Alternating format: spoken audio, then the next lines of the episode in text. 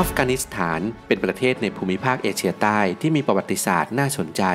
มีสถาปัตยกรรมศิลปะวัฒนธรรมที่ทรงคุณค่าแม้ว่าการเดินทางเข้าไปชื่นชมความงดงามของสถานที่ท่องเที่ยวต่างๆเหล่านั้นจะเป็นเรื่องยากนะครับแต่ว่าอับดุลไททูบรวบรวม7สถานที่ท่องเที่ยวทางประวัติศาสตร์ของอัฟกานิสถานมาให้ทุกท่านได้รับชมกันครับ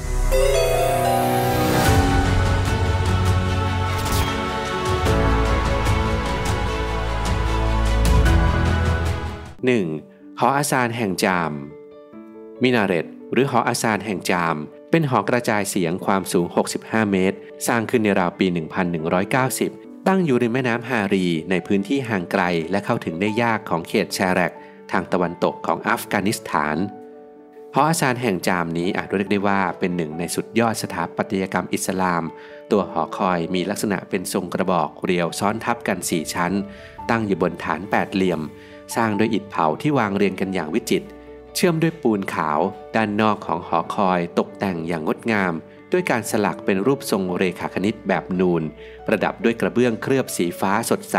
เป็นลวดลายอักษรกูฟิกและอักษรนัสซึ่งเป็นรูปแบบของอักษรอาหรับรวมทั้งนำองค์การจากอัลกุรอานมาประดับด้วยเชื่อกันว่าหออาซานแห่งจามนี้สร้างขึ้นเพื่อรำลึกถึงชัยชนะของมูฮัมหมัดโครีสุลต่านแห่งกัสนีที่มีชัยชนะเหนือปริทวีกษัตริย์ชาวฮินดูแห่งอาณาจักรจหามนะซึ่งอาณาจักรแห่งนี้ครอบคลุมพื้นที่อินเดียตะวันออกเฉียงเหนือทั้งหมดและชัยชนะครั้งนี้นำไปสู่การวางรากฐานของชาวมุสลิมในอนุทวีปอินเดีย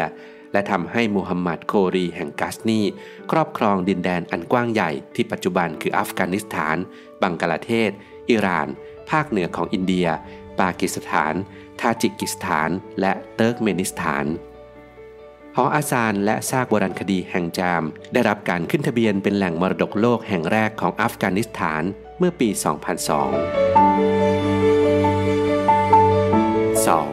มัสยิดวันศุกร์แห่งเฮรัตมัสยิดใหญ่แห่งเฮรัตมีชื่อเรียกหลากหลายทั้งมัสยิดวันศุกร์หรือมัสยิดจามีแห่งเฮรัตล้วนแต่เป็นชื่อเรียกมัสยิดเก่าแก่แห่งหนึ่งของเมืองเฮรัตเมืองโบราณที่ตั้งอยู่ทางตะวันตกของอัฟกานิสถานมัสยิดวันศุกร์สร้างขึ้นโดยราชวงศ์กรุอิดในรัชสมัยสุลต่านกิยาตอันดินมูฮัมหมัดโครีผู้วางรากฐานมัสยิดตั้งแต่ปี 1200 จนสร้างเสร็จในช่วงศตวรรษที่ 15มัสยิดแห่งนี้มีความยาว180เมตรและกว้าง120เมตรครอบคลุมพื้นที่ประมาณ 21,600 ตารางเมตรอาคารมัสยิดสร้างด้วยอิฐสีชมพูประดับด้วยกระเบื้องเคลือบสีน้ำเงินวาดลวดลายพืชพันธุ์ดอกไม้และรูปแบบอักษรในศาสนาอิสลามสิ่งที่โดดเด่นของมัสยิดวันศุกร์คืออีวานหรือซุ้มประตูขนาดใหญ่ที่มีลักษณะเป็นสี่เหลี่ยมผืนผ้าเจาะช่องตรงกลางเป็นช่องโค้งยอดแหลมรวมทั้งยังมีโดมถึง460โดมและหอคอยอาซานสูงถึง12หอทำให้มัสยิดวันศุกร์งดงามล้ำค่าและโดดเด่นไม่แพ้มัสยิดที่ใดในโลก 3. ป้อมปราการเฮรัตเป็นเมืองใหญ่อันดับ3ของอัฟกานิสถานและยังมีประวัติความเป็นมาอันเก่าแก่ทำให้ภายในนครโบราณแห่งนี้เต็มไปด้วยโบราณสถานที่สำคัญ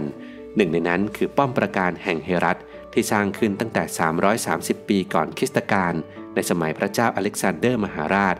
นอกจากจะเป็นศูนย์กลางทางการทหารและคลังแสงแล้วป้อมปราการเฮรัตยังเป็นทั้งสถานที่ประทับของราชวงศ์เป็นคลังสมบัติและเป็นคุกรวมทั้งยังเป็นจุดเชื่อมต่อเส้นทางสายไหมระหว่างจีนกับอินเดียด้วยป้อมปราการเฮรัตสร้างด้วยอิฐเผามีแผนผังเป็นสี่เหลี่ยมผืนผ้าและมีหอคอยรอบทิศทางถึง13แห่งด้วยความที่มีอายุเก่าแก่ผ่านร้อนผ่านหนาวมาหลายศตวรรษทำให้ป้อมปราการเฮรัตถูกทำลายและถูกบูรณะขึ้นใหม่หลายต่อหลายครั้งจนในปี 2006 ถึง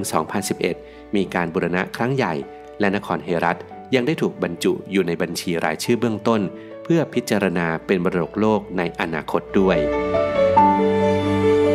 4. พระพุทธรูปบามิยันเดือนมีนาคมปี 2001 โลกถึงกับต้องตกตะลึงเมื่อรัฐบาลตาลิบันที่เข้าปกครองอัฟกานิสถานในขณะนั้นระเบิดพระพุทธรูปแกะสลักฝาผนังที่ใหญ่ที่สุดในโลกที่ตั้งอยู่ในหุบเขาเมืองบามิยันจนแหลกเป็นชิ้นเล็กชิ้นน้อยด้วยเหตุผลทางด้านศาสนาและสถานการณ์ทางการเมืองพระพุทธรูปแห่งบามิยันเป็นกลุ่มพระพุทธรูปโบราณที่แกะสลักบนหน้าผาสูง กว่า 2,500 เมตรตั้งอยู่ในหุบเขาบามิยันจังหวัดบามิยันในพื้นที่ทางตอนกลางของอัฟกานิสถานสร้างขึ้นตั้งแต่ปี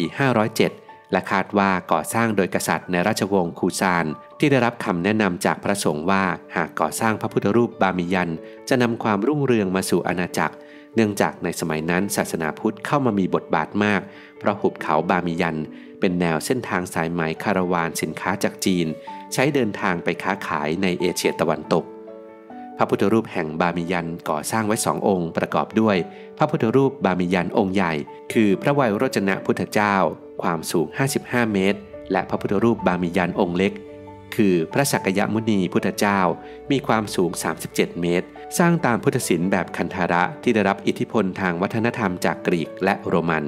แกะสลักโดยตรงเข้าไปในหน้าผาหินทรายเป็นโครงอย่างหยาบๆส่วนผิวและรายละเอียดภายนอกใช้วิธีฉาบด้วยดินผสมฟางและฉาบอีกครั้งด้วยปูนสทัดโคหรือปูนขาวผสมทรายและหินอ่อนป่นเพื่อเพิ่มความคงทนแข็งแรงของผิวภายนอกนอกจากองค์พระพุทธรูปแล้วบริเวณหุบเขาบามิยันยังเต็มไปด้วยจิตรกรรมและประติมากรรมแกะสลักฝาผนังภายในถ้ำหลายแห่งที่สะท้อนถึงความรุ่งเรืองของพุทธศาสนาในแถบนี้จนกระทั่งถูกมุสลิมเข้ายึดครองในช่วงคริสตศตวรรษที่ 9 ในปี 2003 องค์การยูเนสโกขึ้นบัญชีให้พระพุทธรูปแห่งบามิยันเป็นมรดกโลกทางวัฒนธรรม 5. อุทยานแห่งชาติแบนอีอาเมีย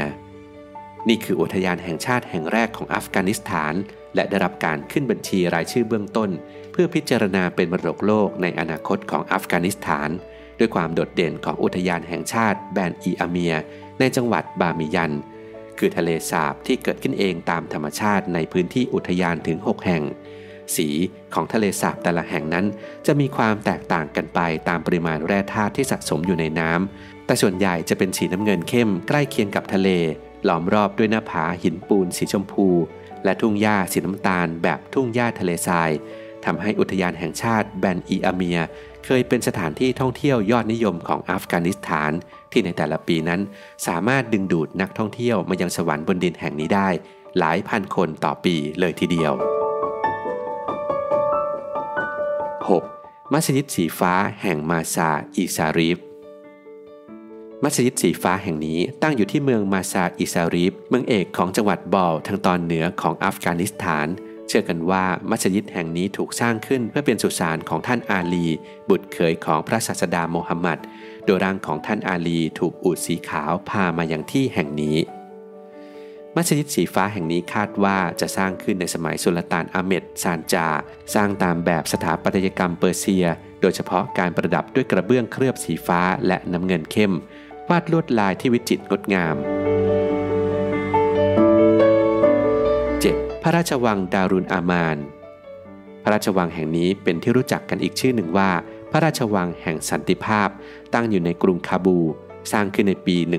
1920 โดยพระประสงค์ของอามุนัลลาคานซึ่งต้องการปฏิรูปให้อัฟกานิสถานทันสมัยทัดเทียมนานาประเทศและตั้งใจให้พระราชวังดารุนอามานเป็นส่วนหนึ่งของเมืองหลวงแห่งใหม่ที่จะเชื่อมต่อกับกรุงคาบูด้วยเส้นทางรถไฟ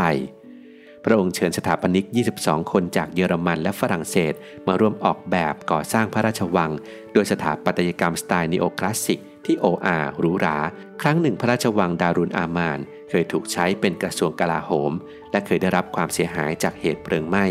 รวมทั้งถูกโจมตีด้วยปืนใหญ่ในเหตุการณ์รัฐประหารของพรรคคอมมิวนิสต์จนพระราชวังเสียหายอย่างหนักต่อมาในปี 2017 รัฐบาลอัฟกานิสถานบูรณะซ่อมแซมพระราชวังครั้งใหญ่และในปี 2020 พระราชวังแห่งนี้ถูกดัดแปลงให้เป็นโรงพยาบาลสนามขนาด 200 เตียงเพื่อรองรับผู้ป่วยโควิด-19 ในอัฟกานิสถาน